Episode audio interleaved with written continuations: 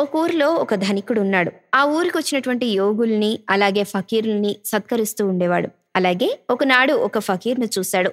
ఆ ఫకీర్కు భిక్ష సమర్పించుకొని తాను జ్ఞానభిక్ష వేడుకోవాలని అనుకున్నాడు. భిక్షకై తమ ఇంటికి రమ్మని వేడుకున్నాడు. అదంతా విన్నటువంటి ఫకీరు సరే అన్నారు. మరుసటి ఉదయం వస్తాను అని చెప్పారు.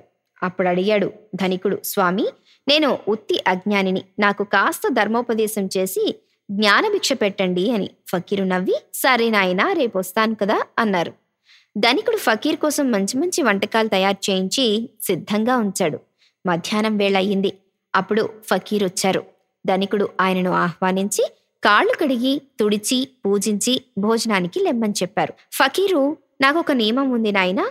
నేను ప్రతిరోజు ఊరు బయట మరుచెట్టు కిందే కూర్చుని తింటాను. అంచేత నీవు పెట్టాలనుకున్నవన్నీ ఇదిగో ఈ పాత్రలో పెట్టు అంటూ జోలెల నుంచి తన భిక్ష పాత్ర తీసి ఇచ్చాడు. ధనికుడు దాన్ని చూశాడు.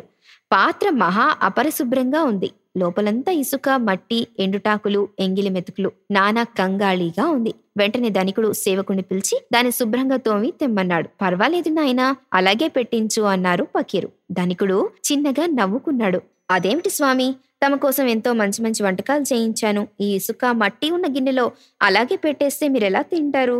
పర్వాలేదులేండి వాడు కడిగి తెస్తాడు ఒక్క క్షణం అన్నాడు. సరే అన్నారు ఫకీరు. మరో ఐదు నిమిషాల్లో కడిగిన శుభ్రమైన పాత్రలో వంటకాలన్నీ సర్దిచ్చారు ఫకీర్కు. ఆయన తీసుకుని బయలుదేరి వెళ్ళిపోతున్నారు. ధనికుడు స్వామి స్వామి నా మాట మర్చిపోయారే అన్నాడు చేతులు జోడించి. దారిలో నిలబడి ఏంటి నాయనా? అన్నారు ఫకీరు. జ్ఞానబోధ చేయమని అడిగాను కదా స్వామి చెయ్యనే లేదు అని అడిగాడు ధనికుడు. చేశాను కదా నాయనా. అసలు నేను చేయటమేంటి? నీవే స్వయంగా చెప్పావు కదా. ఎప్పుడు స్వామి? తమరేమీ చెప్పలేదు. నేనేమీ అనలేదు అన్నాడు. ధనికుడు అయోమయంగా అర్థం కాకుండా అప్పుడు ఫకీరు నవ్వుకున్నారు. నాయనా నీవే చెప్పావుగా? మురికిగా ఉన్న పాత్రలో ఎంత మధుర పదార్థం పెట్టినా ఆస్వాదయోగం కాదని. అలాగే మన హృదయాంతరాళంలోకి స్వామిని ఆవాహన చెయ్యాలంటే ఆ మనస్సు నిర్మలం చేసుకోవాలి. ఆ పరమాత్మను గూర్చి చదివి విని స్మరించి ధ్యానించి పదే పదే సత్సంగాల ద్వారా అవలోకన చేసుకుని మనకు జన్మతః వచ్చినటువంటి దుష్ట సంస్కారాలన్నిటినీ నాశనం చేసుకోవాలి. నిర్మల చిత్తంతో తప్ప భగవంతుడు నిలవలేడయ్యా. ఆ రహస్యం ప్రతి సాధకుడు గుర్తుంచుకుని తీరాలి. నిరంతరం అదే తపనగా ప్రతీక్షణము ఒక సాధనగా మనోక్షాళనం అన్నది సాగిస్తేనే మన జీవితాలు ధన్యమయ్యేది.